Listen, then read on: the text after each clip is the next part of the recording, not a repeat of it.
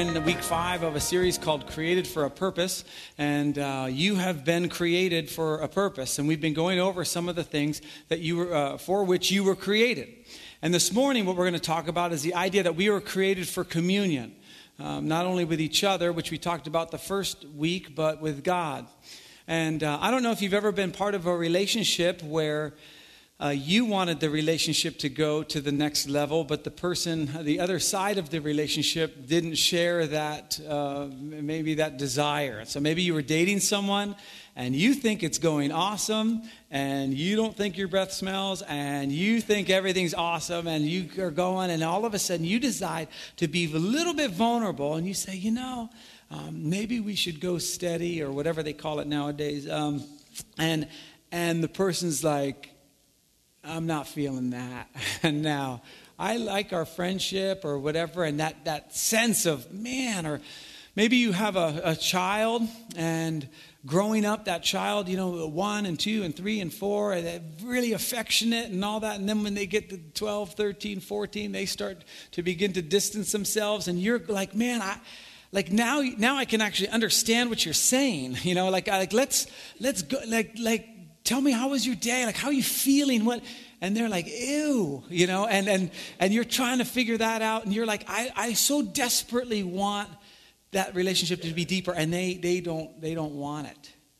Maybe you've got a friend and you guys just talk about football or baseball or whatever the thing is, or if it's a, if it's a girlfriend, uh, you guys are talking about whatever, and there's just something in you that says, I want this relationship to go deeper. It feels superficial. I want to tell you how I'm feeling. I want to tell you about my past. I want to tell you about some of the mistakes I make. And every time you try to venture into that, they make a joke or they laugh or they kind of, they, because they, for some reason, maybe they're afraid of intimacy or whatever. They just aren't, aren't there, you know.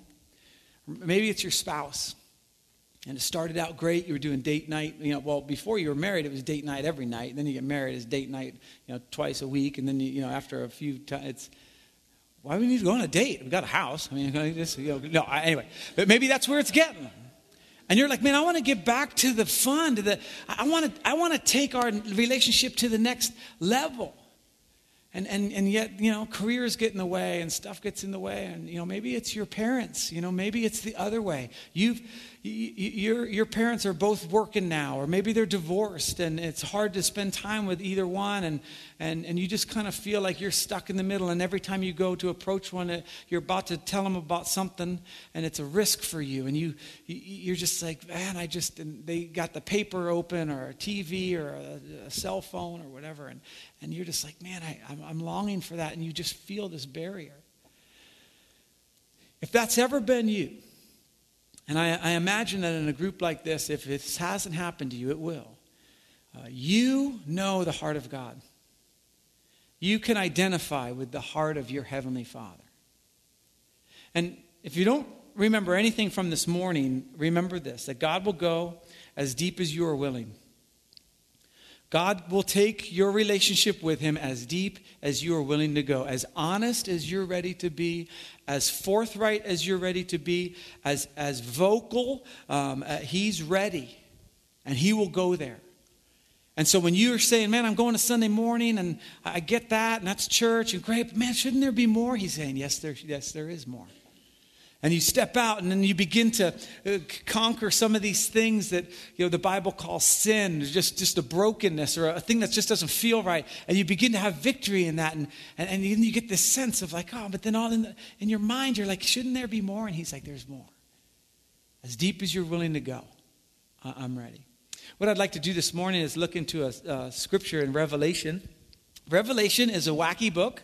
It's in the back of the Bible, and uh, it has a lot of uh, what they call apocalyptic writings. And there's stuff about uh, dragons and uh, blood, and and and and and you know, kind of just weird things floating around. And some people make some money trying to figure that out. And then they they look at CNN, and then they point to Revelation, and they're like, "That's the locust," you know. And and they write a book or whatever, and people buy it. And, and I, that's too smart for me. I, I'm, I'm I'm, sure that it's all in there, but I, I, I kind of narrow Revelation down to three things, basically. Um, there's a good side and a bad side. One side wins, one side loses, and you should probably be on the side of Jesus. okay? So that is complete revelation. So if you go to work tomorrow and they start talking about the bear from the north and the this and then that, you just say, look, all I know is that there's a good side, a bad side. One side wins, one side loses, and I think we should be on the side of Jesus. So if you if you get that, you get revelation, okay? But the cool thing about Revelation is it starts out with these seven letters to churches. And remember, uh, in the beginning of this series, we talked about the idea that church just means gathering. It doesn't mean building, it just means gathering. So in the New Testament, when you see the word church, you can insert gathering and you'd be just fine. And so uh, when Paul talks about this church and this church, he's just talking about getting together for the sole purpose of experiencing God through what Jesus did on the cross. That's just a gathering, and that's, that's church. And so the Bible uh, in Revelation, it, it, talks about this. It's seven letters to seven regions that have gatherings, okay? And, and it uses this weird language. It says, to the angel of the church of, right? Now, that doesn't mean that every church, every gathering has an angel stationed. Like, it's not like Living Springs there, you know, and then there's an angel, you don't see him, but he's just like, these donuts aren't really good. Whatever. I don't know what the angel's doing, but he's zipping around and he's kind of got corralling everybody. And you know, you, you, know, shouldn't you put money in the donut jar? And you're like, oh my gosh, I should put money in the donut jar. Uh, uh, anyway, there's no no that isn't what it means. Angel it just means messenger. Now there are angels, but it, it, if I could refine what it's saying, it's talking to a region and it's saying the way you are experiencing God, this is the message it's giving. This is this is the spirit of what's happening. So let, let me just put it in, in, in, in, in um, current terms. He would, like, if, if we were writing Revelation now, God might um, inspire the Apostle John to say to the church in South Africa, I see that you are poor, and yet you're joyful. Someday you will be rich and joyful you know, something like that. Uh, to the church in China, I know that you are persecuted and you are hiding, but someday you will come out into the light and you will experience me in a way you wouldn't believe possible. Maybe say something like this To the church in America, don't laugh. Come on. Jeez. Like everyone's just like, hee, right? Well, I think this letter is where we can struggle sometimes as people who live in the country we live in. That we can struggle sometimes with having it pretty good. And don't misunderstand me. This isn't a letter to America. What I'm saying is, in your life, if you go back to Revelation and you read those seven letters, you could identify in almost every single one of those regions, going, I could see how that could happen. I could see how that could happen. I could see how that could happen. You might even see in your own life, yep, I was there once and now I'm here. And so, what I love about these seven letters is they really give kind of a seven ways things can go right and seven ways things can go wrong, and kind of give you an idea of really the heart of your Heavenly Father. And so, we're going to look at the church of Laodicea. And um, and see what God has to say to the church of Laodicea. And then maybe we can take this to our own, uh, not only us as a, a, a, church, but also take it into this next week and go, are there any places that um, I need to change because of that? Reading that letter. And just to remind you, even though I, I, I made a joke about Revelation being wacky, it starts out with, Blessed are you who read this book. So that doesn't mean it can be dismissed, okay? So I didn't mean to uh, dismiss the book. It's, it's an important book, okay? So here's what he says Revelation 3 14. To the angel of the church in Laodicea, write. Now, this was written by the Apostle John, who wrote 1 John, 2 John, 3 John. Why we couldn't come up with more creative names for the books, I have no idea, but that's who wrote it. He wrote this on an island, okay? And so, so he, basically, what he's writing is what, he's, what he feels he's hearing from God and what we believe he heard from God. And so, this is what, um, uh, this is what was given to him. To the angel of the church in Laodicea, write, These are the words of, of the Amen, the faithful and true witness, the ruler of God's creation. I just just to stop there, I love this language about Jesus. I just love the fact that he's called these are the words of the amen. You know, the so be it. You know, that is that's language about Jesus, the faithful and true witness and ruler of God's creation. Here's what he says. He says, "I know your deeds, that you are neither cold nor hot. I wish that you were either one. Isn't that fascinating to you? That he, he, that he would even say, I mean, wouldn't he just, why didn't he just say the one? Like, I wish you were hot or whatever the good one is. I wish you were that. But he, he, he, he, he divides it. He says, I wish you were just one or the other. Why would he do that? Because I believe that if I'm lukewarm but I'm trending hot, that should be good, right? I mean, it's not so much about the destination it's the journey, right? I preach this all the time, right? But isn't it, should, hey, okay, I'm lukewarm now, but I'm turning the dial and it's getting hotter and, you know, let's not, but God, God just comes right out and says it and says, like, man, it's almost like this either defiance or repentance, but not indifference. Okay, either defiance or repentance, but not indifference. And here's what I think is happening. I think, I think the rest of the scripture shows this a little bit. That when you come face to face with the living God, when you begin to understand who God really is, how much He loves you, how much He really knows what's going on in your life, and how much He knows what is the potential of what you can achieve in Him is, and what righteousness looks like, and all that, when you come face to face with that, you either you gotta come it's either one or the other. It's like this i don't know if you've ever seen a, a, movie that you just loved you changed your life. I mean you just saw it and maybe you're into art and you just the writing the acting the cinematography like you're into that you just watch this movie and you're just like oh, like, like it's just rich and deep in me, like, like lethal weapon. Okay, that would be like my kind of my, you know, wow, I see what you're trying to do there. You know what I mean? No, no, you get to a smart movie and you're, you're and you just, you're just, you're just changed, or maybe a piece of art or, or a piece of uh, uh, some a work of music, and you just, it just resonates with you, and you're like, hey, check this out. You got some music on, and you like take the headphones, you put it on there, and, and they're like, hmm. And you're like, how, how can you, like, I'm that way with jazz. Like, I love jazz, and I'll, I, someone will listen to it and like, Ugh. I'm like, well, at least hate it or love it, but don't just say, uh, like that's, it, it's, God, it's great. You know, you know what I mean? This is kind of like when you when you come and get a glimpse of the living God. Maybe it's defiance or repentance, but it, it can't be indifference. And so this is the idea that God is trying to give. I know your deeds. I wish, I wish you were one or the other. Because if you're not one or the other, you must not have understood exactly what's happening right now. And so then he goes into this language. He says, So because you are lukewarm, neither hot nor cold, and then he says this um, I'm about to spit you out of my mouth. First, ew, okay. Like, what is that all about? God, like, and the imagery here, um, I went to a, I went to this fancy um, conference one time. They had this like really fancy reception where you get dressed up, you wear a tie and everything, and so you show up to that, and you know, if you're on a business trip, you're, you're thinking to yourself like, just get me to the food, okay? And so. Um, so they had the, the you know, the, the, servers go around with a little like napkin around their arm, and they got this tray of hors d'oeuvres. And so um, I'm like hunting them down, you know, like I'm prowling around the thing. And I, see, um, I had this one skewer that had this awesome meat on it. I don't know what the meat was, but it was meat, so hey, whatever. And so, um, and then I saw this little golden, flaky, crusted, like wonderful little nugget.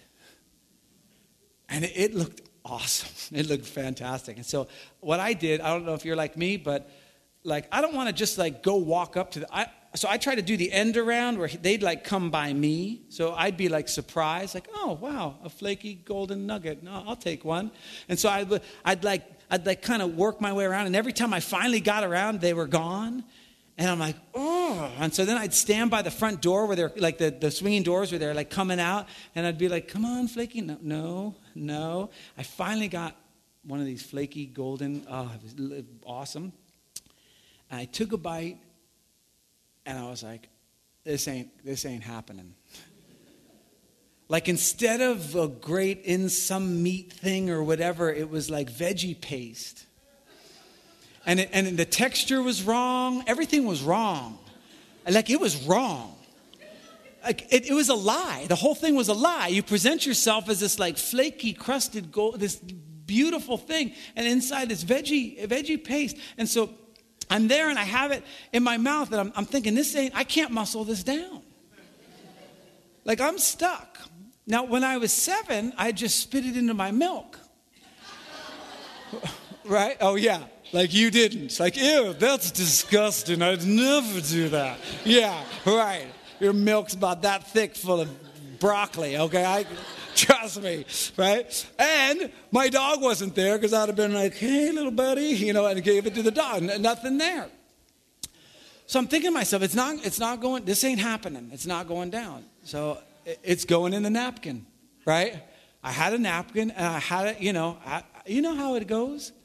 You're just like, you know, doing that kind of thing. And we all know it because we've all seen each other do it and go, it's going in the napkin. You know what I mean? And so, and the other thing is, I had this look on my face. My wife will attest. I can't hide displeasure, and so, um, and so I'm just like, it was like I'd seen an accident or something. I just, mm, mm, so sad. You know, all the the veggie paste and all the bodies. It's like that same feeling. I'm like, I got to get rid of this thing, and so it it it, it went into the napkin and. Uh, I, uh, and it was a cloth napkin too. I couldn't just throw it away. Uh, hey, again, I just bare my soul every Sunday, okay? But that's what that's talking about. God says, listen, you've got so much potential as a church, as a people. It's just, I can't stomach it when it's just not, the inside is veggie paste. Like I, can, I it's got to come out. And this word, this word spit, really means to vomit. It's like it makes me kind of throw up in my mouth a little bit. Is kind of what the language is. He says, "Man, you're neither hot nor cold. You just." I don't think you've seen this yet. I, I, it's just, it doesn't feel right to me. It doesn't sit well. I can't just swallow it. it it's just not right. And this is what your heavenly Father is saying to you and to I. Like, like, and the, the, the thing I love about God, and we'll see this in just a little bit, is this isn't judgmental language. This is just, it's just a discomfort. And not, it's not right. And so, why would he do that? Why would he, why, why, why not just go? I mean, who really cares? If he's God and he's holy and he's righteous and he's all, all this kind of stuff, why would he care what I think? If I'm if I'm just kind of indifferent or I'm not I'm not experiencing God in like the fullest way, like like is he insecure? Is he like what's the deal? Well, he he adds to this. It's not like I'm going to spit you out of your mouth out of my mouth because you disgust me and I won't have anything to do with you. It's just like it's just not it's not right. It doesn't sit well. And so he goes on. He says, "Here's the problem. You say I'm rich I've acquired wealth and I don't need a thing. I don't know if you've ever dealt with kids or, you know, you know, I, I sometimes we talk about uh, being in a position that's a little higher elevated, you know, viewing the situation from 40,000 feet where you kind of get to see the whole thing. And if you've ever seen a young man or a young woman begin to make decisions and you can see it way before they can, and you're like, oh no, don't don't do that. That friend is bad. That is wrong. It's not going to end well for you. And they're like, whatever. This is what he's saying. He's like, you, you think you're, you think this is going to help. You think your career, like if you get raise after raise after raise, you think that that's going to make you valuable. And he goes on, he says this, but you don't realize that you're wretched, pitiful, poor, blind, and naked. Remember last week we talked about we were persecuted, mercy giving. You know, it's like all this, these wonderful words of like, boy, I don't know if I want to be a follower of Jesus. This is terrible. He says, you don't realize the need. And you don't realize how I could fill that need, but what you're doing is just not, you think it's working for you, you think it's great, you think everything's going well, but man, you're missing it. You're missing so much of it, and yet you're kind of arrogant in it. And this has happened before with God. And this was the New Testament. And in the Old Testament, he sent a, um, a, a, prophet named Jeremiah who said almost the exact same thing. We'll just go there for a second. Jeremiah is trying to wrap his head around. He says, Has a nation ever changed its gods? Like, like, like kind of that same idea of the message and the messenger, yet they're not gods at all, he says. But my people have exchanged their glorious God for worthless idols. It's that same language of you think you're rich, but you're poor. You think everything's going fine, but it's not. He goes on, he says, and then, and then he talks to people who see this, the heavens, they, you know, kind of viewing it from 40,000 feet. Be appalled at this, you heavens, and shudder in horror, declares the Lord. And he just sums it up right here. My people have committed two sins. They've forsaken me, the spring of living water, and have dug their own cisterns, broken cisterns that cannot hold water. God comes and he says, You guys, man, hot or cold, but if you're going to go for it, go for it. And here's what he says Well, what do we do? He says, I counsel you to buy from me gold refined in the fire so you can become rich, and white clothes to wear so you can cover your shameful nakedness, and salve to put on your eyes so you can see. When I was uh, lived in New Jersey as a little kid, we had this one little patio area, and the, you know we covered it with rocks, you know these little rocks, white rocks, and uh, inside the rocks were these little gold flakes. And um, um, I think it's Formica, but I, I, can't remember what it was. And so I would take a, a little hammer and I'd, I'd tap on them and then like mine for these golden flakes, and I'd get like a little pile of them. And so I'd work like during the day, you know, and we had big rocks on our property. And so I'd take the, the little rock, I'd put it on the big rock, and I'd tap, tap, tap, tap, tap, real carefully because you gotta, you, don't want to just crush the golden flakes, okay, right? And so you get, I get a little pile of them. And I thought they were the coolest thing. And then my parents said, That's fool's gold. and I'm like, You're fool's gold. like, I love that. I had little bags of it and everything.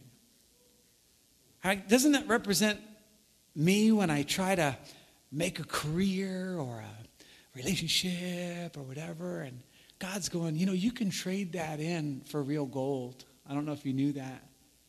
You could take all that work and labor and these little piles and all these little things, and you can, you can trade that in. This is what God is saying. You, that there's a, another perspective, another way to experience God that's rich, that the, the poverty and the nakedness and all that can go away. And a lot of us have experienced that in different areas of our lives where we found ourselves pursuing something and working and working and working, work ourselves to the bone, and we realize this is nothing. I lost my family. I lost my kids. I lost whatever. And your heavenly Father is there going, I'll buy that off you. Why don't, you, why don't I change it? Come over here. So that's what he's saying. And then he says this really sweet words. He says, Those who I love, I rebuke and discipline. like, you know, it's like, I hate that. You know, I, why not those you love, you give precious and wonderful gifts that I say you should give me? Because he loves, he loves us. And the truth is difficult sometimes. And he's like, man, I just, I can't, I can't stomach this back and forth. I just go for it. I got everything you need. And so here's the, here's the imagery that God uses, like from God's perspective, here's the imagery he uses of trying to get our attention, okay? He says, Here I am, I stand at the door and knock. Now, if you've been a Christian for a long time, or maybe you're not a Christian, and you've seen this verse on a big billboard or something, and, and, uh, or maybe even someone at work uh, has come up to you and said, You know, um, I know you don't believe in God and everything, but you know, God stands at the door of your heart and He knocks. Uh, and so you should open the door to him and all this kind of stuff. And there's a part of that, that that's true, but you can just turn to that person and say, That wasn't written for me, that was written for you, right? because this is written to the church. That in fact, weirdly enough, it's possible for us to shut the door on Jesus. Now, this is from God's perspective, and He's speaking to us as, as followers of God. That there's a way, somehow, I don't know how, but we can just kind of close Him off. I remember when I first, I, I, I accepted Jesus about 15 times in my life, okay? But I remember the time it stuck, or it was the time before the time it stuck. I can't remember. They get confusing. But it, it was around my freshman year in college, uh, maybe my senior year in high school. And I just remember when I finally, the lights just turned on, and I just said, I'm surrendering it all to you. And the door was just swung open. And just that sense of God going through and going, wow, you really struggle with jealousy. And me going, I know, I know. I, I, just the door is open. He could come in and go out at any time. And so we spend this time, and he's going from room to room, and he's, he's, he's fixing this and going, and it's hard, and it's but joyful because I was, I was getting rid of the clutter and all this kind of stuff. And then after a while, it was like looking around, I'm like, that's pretty good. And so I begin to just kind of, I got, I got this. I got this. And so, you know, you can imagine it from Jesus' perspective, where, you know, he's all of a sudden the door is closed. And he's like, what's this? You know, the, the door wasn't closed when you were when you were looking for employment, and then you got a job, and now the door closed. That's weird. You're trying to wonder what school to get in. The door was wide open. Can we talked about this? You went into, uh, and then you got involved with that sorority, and then I the door closed. I don't know what this is. So he puts his ear up to the door. that sounds like there's a party in there. And so there he is at the door, like, what a trip. So what are you going to do? Knock. I don't know if you're like me. Knocks at my front door do not excite me at all. like that just sound that just like uh, like if the door someone knocks at the door, it's like ugh. Because here's the thing it's either a sales call, which means they want something from me, and I have to figure out the fastest way without slamming the door in their face to say, no, no, I'm sorry, I'm sorry, no, no hablo inglés, uh, uh, no, whatever, however, just figure it out. Okay, and then, so it's, it's, it's either that, okay, or it's like, um, it, maybe it's even somebody I know, okay, but, but the house is a mess, you know, like, have you ever opened the door and the first thing you say is, I'm sorry? like, because, you know, the, you know, I'm so, the underwear isn't normally on the TV, but our dryer broke. We're trying to hang everything off. You know, it's like, it's like you're scrambling around to try and, you know what I mean? I mean, that's just, that's just what it's like. And, you know, maybe it's a package being delivered or something good or what have you. But it's, it's like, it's like being on the other side of that door is tough because you're kind of there and being with Jesus knocking at the door. That's sometimes our thing. Like, is this a sales call? Do you want something from me, Jesus? And he's desperately trying to tell you, I want something for you, not from you. Open the door. Or maybe it's a thing of shame. Maybe the front, maybe you had just gone through a bunch of years of cleaning everything up, and you're afraid if I open that door, he's going to go, What did you do to the place? These colors are horrible. You know, I don't know. And you're just like, I don't want to open it up. And he's not there to shame you. He's there to go, hey, let's, this is, this is part of the process. But isn't it weird that we can actually shut the door to Jesus? Here's what he says If you can get past it, and get the courage to open the door back again, here's what awaits you, okay? So if the house is a mess, if you've let it go and, and, and you feel like I can't I can't do this anymore, you know, and, and you're like, you know what, I'm gonna I'm gonna I'm gonna open the door, or you're like, you know what, Lord, if you want everything from me, I don't care. If it is a sales call and you want all my stuff, I, I gotta I gotta I gotta my next step has to be with you, okay? I can't do this anymore. Here's what awaits you. He says, If anyone hears my voice and opens the door, I will come in and eat with that person and they with me. Do you know what happens when you open the door? Communion happens. That there's a sense of God just sitting down and going, okay, let's go over some of this stuff. And he will tell you the truth. He will say, yes, the house, the house is a mess. And here's what we're going to have to do to get it cleaned up. Or he might say something to the effect of like, yeah, I mean, you know, I was I was out there and and and and and and yeah, I know that you've got this thing going, but it's we got to get this back right again. And so that conversation happens and maybe maybe the meal is something like, you know, yeah, Lord, I please forgive me. I I, I want to I wanna have every door, window, however you want to pair, you want to come down the chimney like Santa Claus, I'll open the thing. I just, however, I just want you to be able to come in whenever you want so that we can have this communion. As Audra comes back up, we're going to have that communion now uh, together as a, as a gathering. And, and basically, what this is, and uh, Jesus had communion or, or, brought this, instituted this during the Passover. And, and what um, the Passover represented the people of Israel coming out of Egypt into relationship with God, okay? And so they celebrated this every year. What Jesus did at communion is he said, We're gonna, we're gonna change it a little bit and now I'm to be this sacrificial lamb that brings you into relationship with your Heavenly Father who will guide you and lead you. And so, what he did was on the night that he was betrayed, he took the bread that they would have in a Passover meal and he broke it and he blessed it and he said, This is my body, which has been broken for you. Take it and eat it. And then he took the cup that was there, and he, in the same way, he took that and he blessed it. He said, This is my blood, which has been poured out for the remission of sin. And then in, the, in, the, in later on in uh, Corinthians, it talks about uh, us having this meal together, that, that, it's, that it happens together. And it's a, uh, in some places it was a meal, in other places, but this thing came back to the same thing. This is a tactile way to, to, to get in touch with the idea that our Heavenly Father wants to have a meal with us and do business with us and talk to us and commune with us. And so here's what I'd encourage you to do. As the ushers come forward and they'll take the communion to either side, and so they'll be busy getting that ready, I'd like you to think about what this might look like in your own life.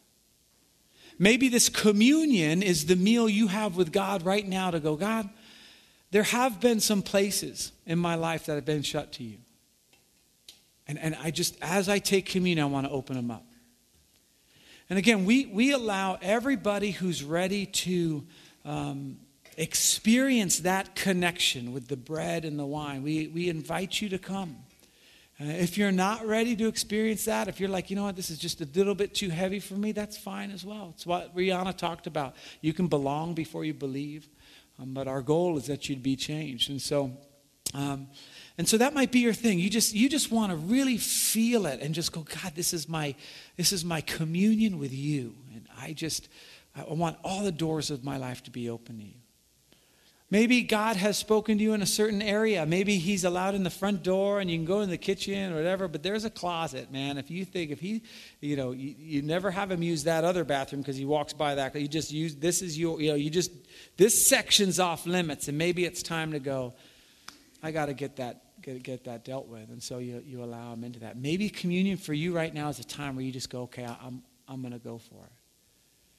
Uh, you can come up afterwards and, and, kneel, or you can bring your communion to the, to the stage here and kneel. You can bring it back to your chair. But um, I, I would pray that this would be a communion with God that we would do as a gathering. God would speak to us in many different ways. Let me pray for us.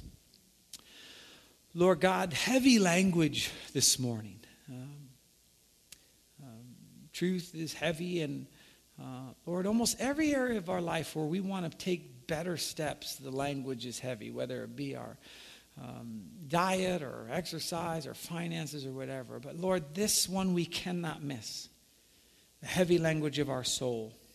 So, Lord, as we take communion together, um, we pray that we would hear your voice and we would get a touch of your spirit. And those who choose not to take communion, I pray that you would speak to them as well.